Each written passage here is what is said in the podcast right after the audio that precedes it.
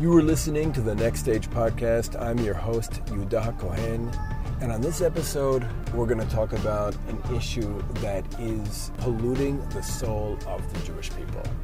An issue that most Jews themselves are completely unaware of, and that is the issue of Israel arming human rights abusers. When we speak about Israel being a Jewish state, what does that mean? Does that mean uh, European style nation state with some Jewish decorations? Or is it a state that expresses our people's values in its policies and in its institutions? Joining me on the show today is veteran activist Eli Yosef, who has been leading the charge to stop Israel from selling arms to human rights abusers all over the world. Thank you very much, Sida. Okay, Eli, before we get started talking about uh, this issue of arms sales, I'd like our listeners to know a little bit about you, your story, where you come from, what you've been doing with your life.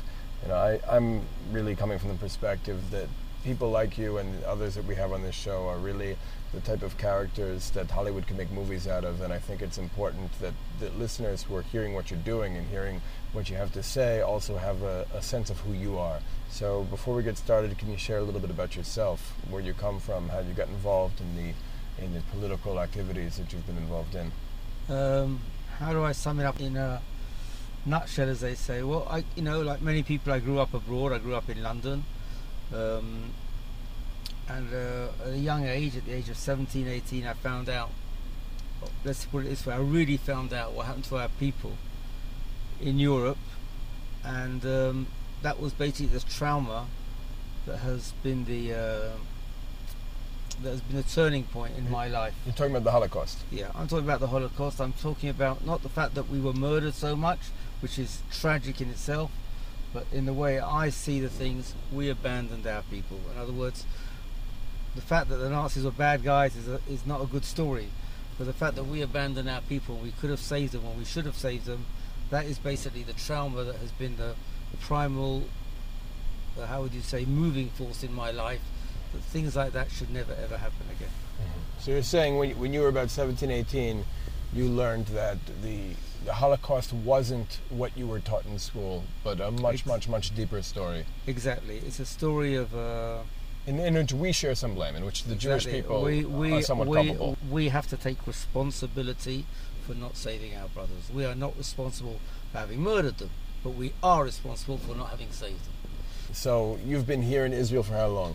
So I've been here now over 40 years. Um, I was in charge of the Beitar youth movement in England when I made Aliyah in 19, or at the age of 19.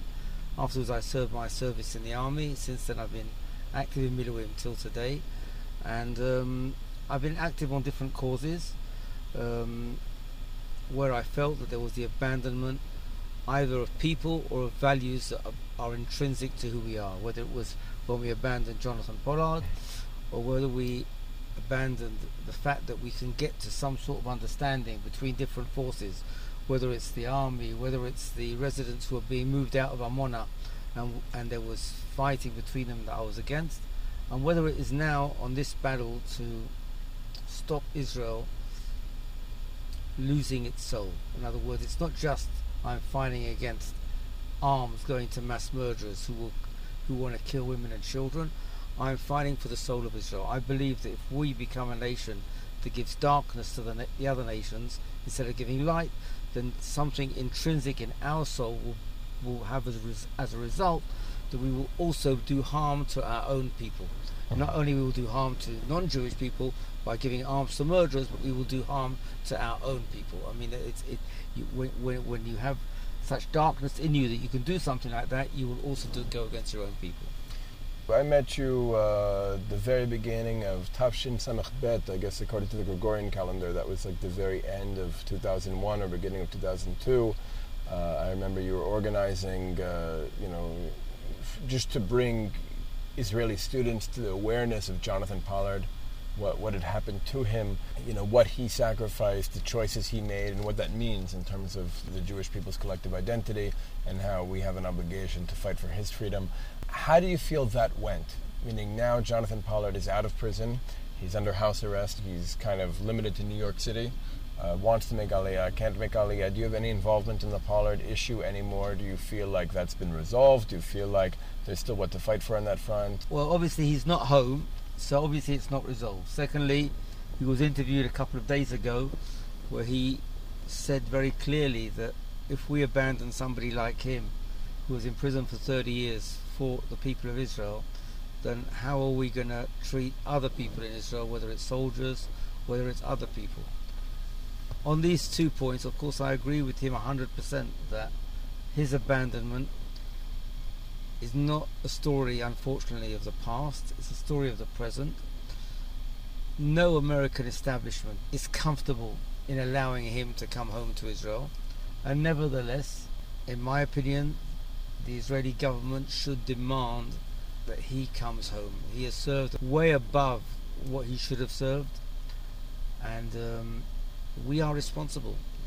But what people don't understand with the Jonathan Pollard case, they think it's a problem with Jonathan Pollard. The problem is that Jonathan Pollard gave us information, information that we needed at the time, or at least we felt that we needed, and consequently he didn't act alone. He had a partner. The partner was the state of Israel. And the state of Israel cannot just abandon him for 30 years and carry on not making the necessary arrangements that he can come home immediately. So consequently, we have not understood the Jonathan Pollard story, and we just put it, made it his story. This is a story between Jonathan Pollard and the state of Israel, how they decided one, at one certain point in history that they needed information that the Americans were not prepared to give us, and that information was we thought was crucial to our security. Consequently, Jonathan Pollard gave it to us. In other words, he didn't give the information to the air; he gave it to the state of Israel, who needed that information. And consequently, when we throw away our responsibility on this issue and ask for favors, or don't even ask for the favors, then obviously that is an act of abandonment. Right, I've heard you say before, especially in relation to your earlier point about the Holocaust and Jewish culpability in the Holocaust, that Jonathan Pollard really corrected the sin of American Jews during the Shoah. That Jonathan Pollard had a choice to make that ultimately was the opposite choice of what the American Jewish leadership had chosen during the 1940s. Well, Jonathan Pollard said himself that he was not prepared to be silent like Jews were silent in 42, 43, 44 when the tragedy was happening. You have to understand the information about the Holocaust was not secret. It was known. The word was out. And we, with that word, we did not do what was necessary to stop the Holocaust and to save Jewry, which could have been done. I affirm a hundred times, we could have saved all six million Jews. I do not agree with historians who think that that was out of our possibilities. They simply do not even know how to relate to, to, to what really happened. And consequently, I believe, yes, that Jonathan Pollard believed strongly that he could not repeat the same errors, maybe more than errors, the same crimes of that criminal negligence that was what majority of free Jewry did during the Holocaust. They criminally ne- neglected what was happening to their brothers and they did not sound the alarms in an effective way. Okay, well, now for the last couple of years, you've been leading a crusade to essentially shine light on the fact that Israel's arms industry has been equipping human rights abusers all over the world. I know that the Amnesty recently came out with a report uh, in Hebrew listing eight parties that Israel sells arms to who are uh, guilty of human rights violations. How did you start getting active in this cause? And what, what have your experiences been organizing on this issue? What have the reactions from people been? Uh, have you seen progress? And where do you see this struggle going?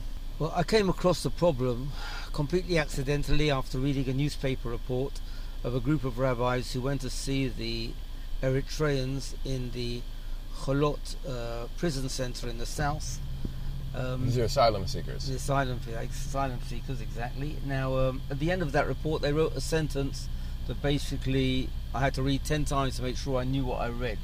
The sentence went something like this: It went, "We can't send them back to Eritrea because they are likely to be murdered and also by Israeli arms." And when I read that sentence several times, I understood that our arms were going to very bad places. And after I made a research, then what then that not only were my suspicions confirmed, but made much, much worse than what I thought. Basically, we've been selling arms to the bad guys for close to 40 years. We've been doing this with with the um, connivance of the Israeli judicial system, meaning The, the, Supreme Court. I'm talking about the uh, Attorney General and the Supreme Courts, that all are part of the cover up. When I mean cover up, I mean the most despicable cover up one can think of. I'm talking about a former Attorney General who was after the head of the Supreme Court, his name being Aaron Barak, who, when he was Attorney General to the Prime Minister, to the government of Israel in the 70s, okayed arms to Argentina and Chile, where 30,000 people were killed, including 2,000 Jews who were connected to left wing Zionist movements like Hashomer Hatzair. In other words, we gave arms to a government who was cracking down on the socialist elements in that country, including socialist elements who were loyal to Judaism and Zionism in their understanding of Judaism and Zionism. In other words, Hashomer Hatzair. Consequently, this is something despicable that an attorney general can okay that. And now we are no less than over 40 years after that, close to 40 years after that, and till today, the Supreme Courts refuse to allow the divulgence of all those documents appertaining to that. So even when you have people whose parents were killed in those massacres, who live today in Israel, and they appeal to the Supreme Courts to divulge the documents so that the people responsible should be brought to justice, there is no cooperation. It is secret. In the words of the Supreme Justice, the right of the people to know is not more important than the interests of the Israeli government. In other words, the Israeli government, as of today, does not want these documents divulged. So, consequently, when you ask to divulge the documents of 1994, when we armed at the very same time the PLO on the one hand and Rwanda on the other hand. You're so talking, when you're talking when about the- Shimon Peres and Yitzhak Rabin. uh, That's right. When the Yitzhak Rabin, Shimon Peres, and Yossi Sarid government, on the one hand, armed the PLO, on the other hand, they arm Rwanda. In other words, you have a problem here. You have a problem that we do not understand the sanctity of life. This is a problem that was very, very strong during the Holocaust when we could have warned our brothers what they were saying. We could have given them the chance to run away, that we didn't do that. And now we are not allowing the Jewish people in the land of Israel to do the basic things that every Jew is allowed to do, not only on Rosh Hashanah and Yom Kippur, but on every day of the year. You're allowed to, to search, do a self searching and change your ways. Every person has the right to make what we say in Hebrew, to make tshuva, to make a return. You don't have to go the same ways that you were beforehand. So if we made a mistake, if we did something really wrong, we have the right to change our ways. The government of Israel has asked the Supreme Court to deny us that right. The left wing governments and the right wing governments, all the governments. And the Supreme Court says yes, we deny the Jewish people the right to change their ways. This is nothing less than Sodom Vamora. This is Sodomic activity. These are not people who violate human rights in a small way. The president of South Sudan has sent forces into villages where they kill the men, rape the women en masse, and then burn them all alive. We have 382,000 people who were killed in the last four and a half years by those forces in South Sudan that we armed, and many of them we even trained. This is not this is not something you can say, well, it was a mistake, it was here, it was there. This is something major. Right. This is consistent. That's, is consistent. It was with Rwanda, it was with Serbia, it was with South Sudan. Now in the Cameroon, it's happening. It was happened a year ago in Myanmar. It's happening in the Philippines. We are giving arms to the biggest criminals in the world. These are not small criminals. These are one. These are top criminals. Top top criminals. The only other criminals who rank beside them are people like Assad, like Putin, like the head of North Korea. Korea. These are the other people who rank in that type of. of these are people we're giving arms to. These are the people who are receiving Israeli arms. and many of them also Israeli training. Five days before the election campaign, there was a program on a Friday night. I complained to the television that it was on a Friday night because they always make these programs when they have them on a Friday night so that religious Jews can't see them. About the story in Cameroon today, how over 170 villages were burnt to the ground, and over 5,000 women and children and men were massacred, and there is now 250,000 refugees there. The next day, I speak to the person who did the program. Why is there no follow up? Why is there no discussion? Who are we? What, why are we doing these things? Why? Says, well, I can't do. I do my job. I can't tell the television program what to do. In other words, if you are talking about a champagne bottle that Bibi took, or, or something else that he did, there would be twenty thousand follow-ups. And here, there's no follow-ups. Right. You have 20,000 people investigating where the champagne came from, where it didn't come from, where, how many he took, how many he didn't take, whether she had the ice cream or didn't have ice cream. All these You're things. talking about the accusations against our prime minister and his wife. Uh, that's right. All these accusations would have been investigated 3,000 times. Mm-hmm. They would have looked for leaks from every. Here, no leaks, no investigation, cover up. Yeah, for me, Eli, this is really a, an issue of, of Israel's identity. Uh, like for me, this is an issue of like, what does it mean to have a Jewish state? Is a Jewish state really just like a European-style nation state with some Jewish decorations and a, and an artificially constructed demographic majority, or is a Jewish state a state that really expresses our people's values and its policies and its institutions? And you know, from a moral level, from a halachic level, you know, fr- from a from a level of just who we are and what we're supposed to be, what is our mission in history, this seems like a terrible violation of what we came back to life to be after 2,000 years of exile. So the question is, how can we take this issue and put it into the center of the national conversation? How can we, you know, whether it's Israelis, whether it's diaspora Jews, how can we make this an issue that's actually part of the public debate, at least on the same level as uh, champagne bottles and ice cream in the Prime Minister's house? Well, here we have the basic problem. The campaign against the Prime Minister and his misdemeanors or not misdemeanors are backed by energy. Mm-hmm. That energy is a hate energy. They hate the Prime Minister, they hate a lot of things that he stands for. And although I do not agree with the Prime Minister on many issues, especially on this one, I don't have any hate for him. Mm-hmm. Now, why am I saying this? Because this is important to understand. How do you create a campaign that can be successful in a light that everybody wants to be involved in the cover up, including the press? Everybody's part of the cover up. So how do you how do you manage to get it into the public eye when everybody's involved in the cover up?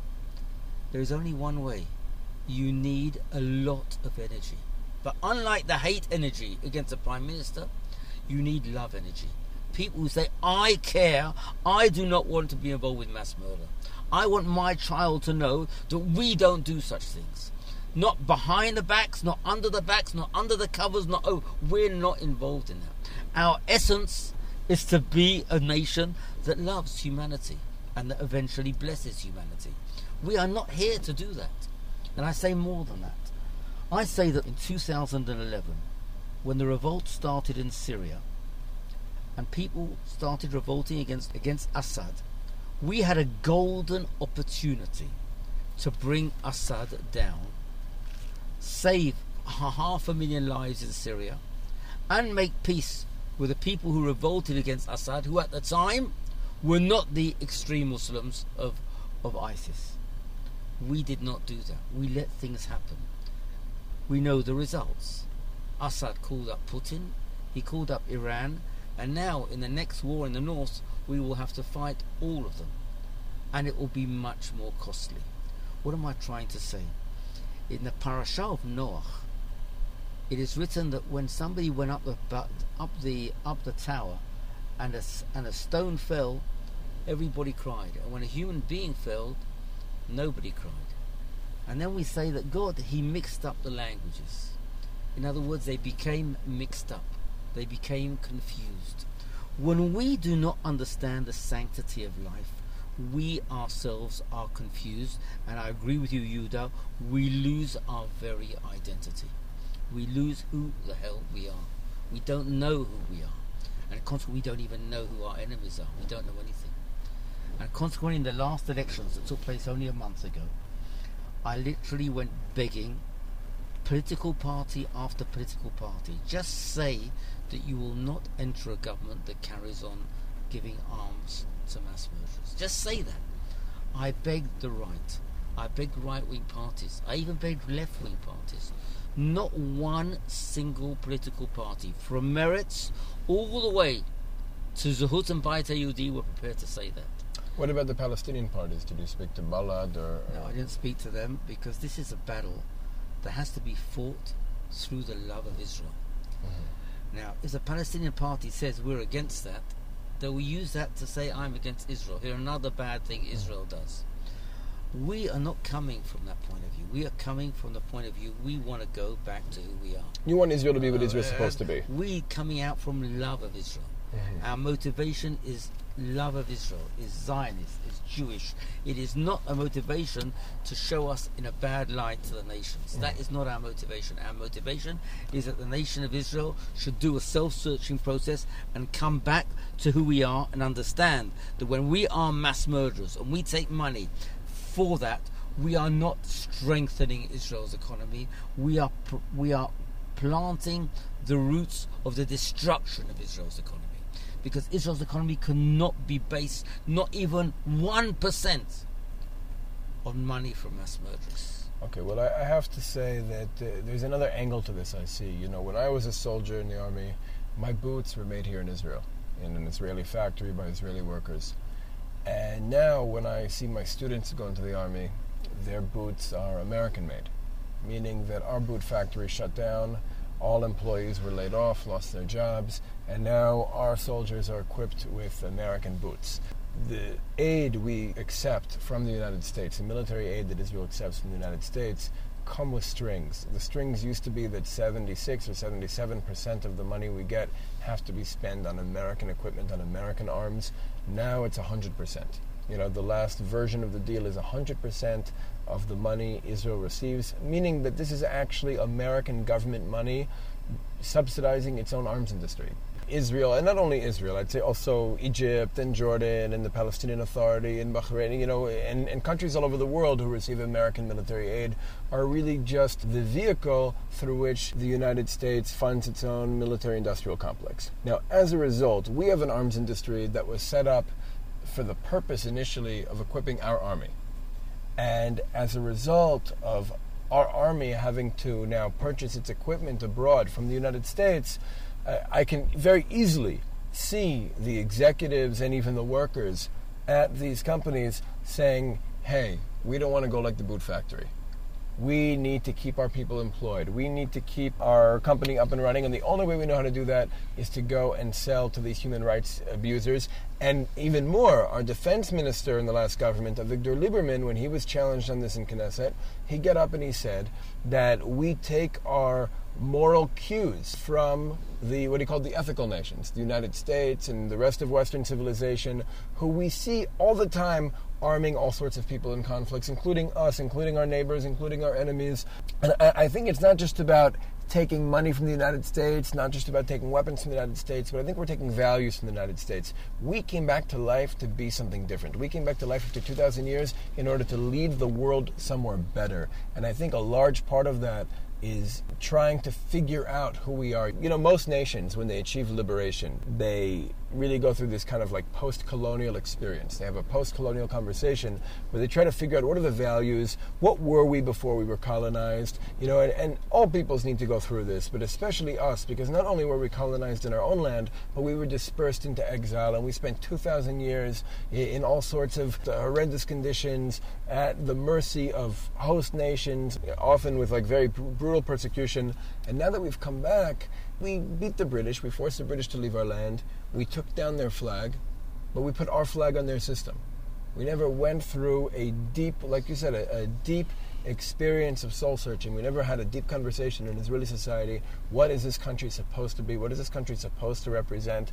And as a result, we've essentially been defining ourselves as this kind of like outpost of Western civilization, this European style state in the Middle East with some kind of Jewish character, some kind of Jewish decorations. But when we want to talk about deep values, like whether or not we sell arms to human rights abusers, this is not part of the discussion. I look at this issue as obviously a very serious symptom of, of a much deeper issue in Israeli society, an identity crisis in Israeli society that we haven't been willing to confront, not since 1948.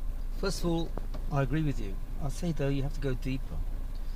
Go back back to the trauma, the greatest trauma of the Jewish people in the modern era. How in the hell did we allow six million of our brothers to be massacred? That is the basic question that we that this generation should have asked ourselves. How did that happen? I'll tell you a small story. In 1994, I brought to Israel a man called Professor von Dardel, the brother of Raoul Wallenberg. I called him up in his home in Switzerland and I asked him what's happening for the research for his brother, who saved tens of thousands of Jews. He said he travels three times a year to Russia to look for him, and he was crying when he was telling me this, and no one wants to help him, not the Swedes, not America, not Israel. Anyway, I brought him to Israel, and I begged. When I say begged, I mean begged. The Prime Minister's office, the head of the Prime Minister's office, Eitan Haber, and every single member of Knesset. This is Prime Minister Rabin? Prime Minister. Not one of the people were prepared to meet him. Not one. And at the very same time that they weren't prepared to meet the last person on earth who was looking for his brother, who had saved tens of thousands of Jews, we were arming mass murderers. The PLO and Rwanda. Now, what does that mean? That means not that you just abandon a man who's languishing in prison, or maybe he's already dead, but you're abandoning everything he represented. You're abandoning that power of compassion. And now, what is that power of compassion? I claim that is the essence of Israel's soul. The rabbis say, Israel Rahmanim b'nei Rahmanim. They are compassionate. Our essence is to be a compassionate nation. One, because we were created in the image of God who is compassionate. And basically, that is who we are. The whole of our history says that we have to be compassionate. The whole of our history says, remember what you suffered when you were in Egypt. Look after the person who is a stranger everything about us. And now we go through something even harder than what we went through in Egypt. We go through tragedy untold of. Much, much worse than what we went through in, in Egypt. In Egypt, we didn't lose six million people. And we come out 75 years later. What we're we doing with our arms? We're arming mass murderers. So, all the things that you said beforehand, sure, they're logical. We should not be dependent on American arms. We should make our own arms. We should be doing our own thing. But let's say we have a misguided government who wants to be dependent on America. Who wants that? But you make your own morals, the morals of people who are mass murderers. Even America, who are mass murderers in Saudi Arabia, they don't arm people in, in South Sudan Right, they have because the. American public cannot take take it when they see South Sudanese soldiers going into into villages and, and massacring women and children. When they bomb from the air, they don't look too closely. But when it's too close, they can't take that. So even America says, okay, we'll arm people who bomb from the air, but we won't arm people who go in and say. So even America has something that is above us. And we say, no, everybody's kasher. Everybody you can sell to. People who are involved in mass murder, you can sell to arms. We've gone crazy. We have lost who we are. And this is not just the right. This is the right. This is the left. This is the intellectuals. This is the judges. This is the, the, the press. Everybody is turning a blind eye. So, how do you see this moving forward? There's only one chance of this to move forward, in my opinion, and that is to create a mass youth movement. The people who have finished the army and start looking for jobs, they're, they're already, you know, maybe you can get a few of them involved, but you've got to get the 16, the 17, the 18, the 19 year olds, the ones just beforehand, when they still have that innocence of the heart, mm-hmm. that not only it's the right thing to do, but they have that compassion that gives them the feeling we can do it. It's not enough to say it's right. Many people agree with me. But they say we can't do it. We don't have the power.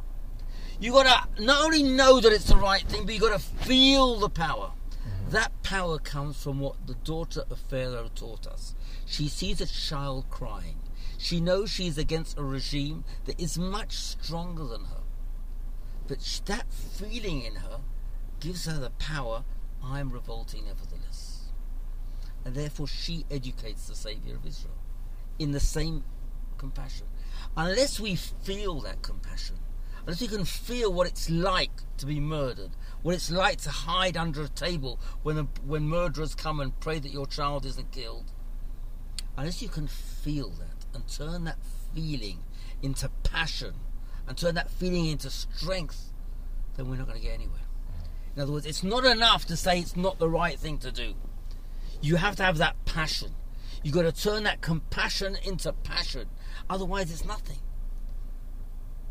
And when we have 100,000 youths in front of the Knesset who refuse to go home and say, You have no right to inherit to us these crimes, then we will have the revolution of the heart in Israel. And that is what we need that revolution. Not because we have an interest, none of us have have have have have, uh, have shares in any company that does sell arms or doesn't sell arms. Not because we own anything, because we cannot live with ourselves. Right. Well, Eli Yosef, I wish you success.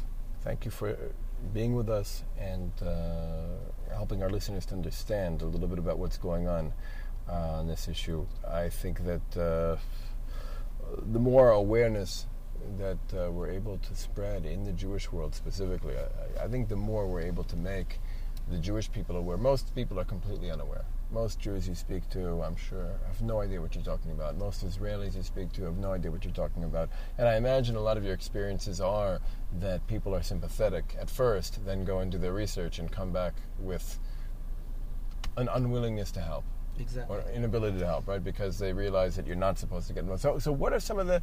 I, I, guess that's the question. What are some of the the barriers here? What are what are some of the who are some of the forces preventing us from being able to move this issue forward?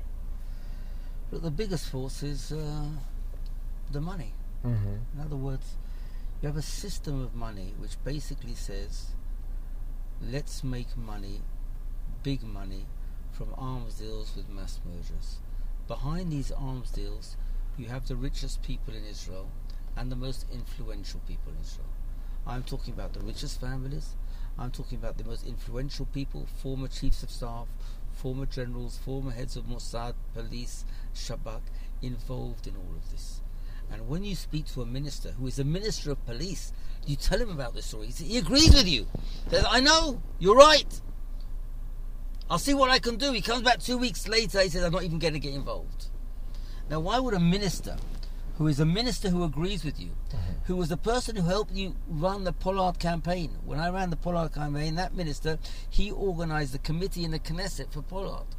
So somebody who, who you can feel, uh, uh, uh, how would you say, an, a certain identity with. You can feel that this guy is not completely indifferent. And on the other hand, when he sees what he's up against, he says, uh, "I'm out." He backs out. Exactly. And that's been your experience with and every politician. Been, and that has been my experience with everybody. Every politician. Every single politician at one stage backs out. They're all scared. Mm-hmm. To the point that in the last election, people who agree with me refuse to make of this a condition. Even the Meretz people who refuse, who agree with me, and who don't plan to go into Bibi's government anyway. Uh, uh, uh, and no, but no. But they, they wanted to go into a Gantz government. yeah, but they said if Gantz gets elected, I can't make that a condition. In other words, eh, that can't be a condition right. to go into Gantz government. They weren't prepared. No one was prepared to make a problem on this issue. You did speak with Benny Gantz about this issue during elections. I spoke to Benny Gantz, and Benny Gantz basically is somebody who doesn't want us to see the situation. He says it's not happening we didn't sell, we won't sell. Even though he knows that we sold, mm-hmm. and even though he knows more details than I know mm-hmm. what we sold, but he is also amongst those who want to say we didn't do anything bad. Or like Bibi says, there was nothing, there is nothing. There mm-hmm. never was anything. Same thing. 382,000 people were killed with their arms, that never happened. Uh, 800,000 killed in Rwanda, that never happened. nothing happened. It's, it, it never happened. If it wasn't reported and we didn't release the documents, even though there are documents, it never happened. It never happened. We never did anything bad. And we won't do anything bad. That is the attitude of Benny Gantz, which is obviously not nothing. There is one member of his party called Boaz Toporowski who has committed himself to present a law on this issue. There are parts of the law that I'm not happy about because he doesn't want it to be a committee that is completely independent of the Prime Minister's office and of the thing. Words, a committee that would oversee the law. But on the other hand, he's prepared to do that. When the pressure comes against him not to present the law from his own party, then we will see if he carries on. Of course, now we will work with him, hoping that he will surmount the pressure with his own inner strength. But the exam of that, we still have to see. All right, Eli Yosef, thank you so much for being with us. I wish you success and uh, anything you need going forward. We hope to uh, be able to use this as a platform to raise awareness. And anything concrete, of course, we're happy to help with as well. Thank you very much, Shuda. To voice what is not only my pain, I believe is our pain. And please God, we will find a cure. Thanks so much for joining us. This is Yudah Kohen the Next Stage Podcast, Vision Magazine. You can check out the show notes for this episode at visionmag.org backslash the next stage. Number three. There you can also find the link to support our podcast, which I really encourage you to do. Every little bit helps. And if you like this podcast, don't forget to subscribe. We're on SoundCloud, iTunes, Spotify, and Stitcher. And please leave us a rating and review. It really helps us to reach more people and get these ideas out to a much wider audience. Thank you for being with us, and thank you for supporting Vision Magazine.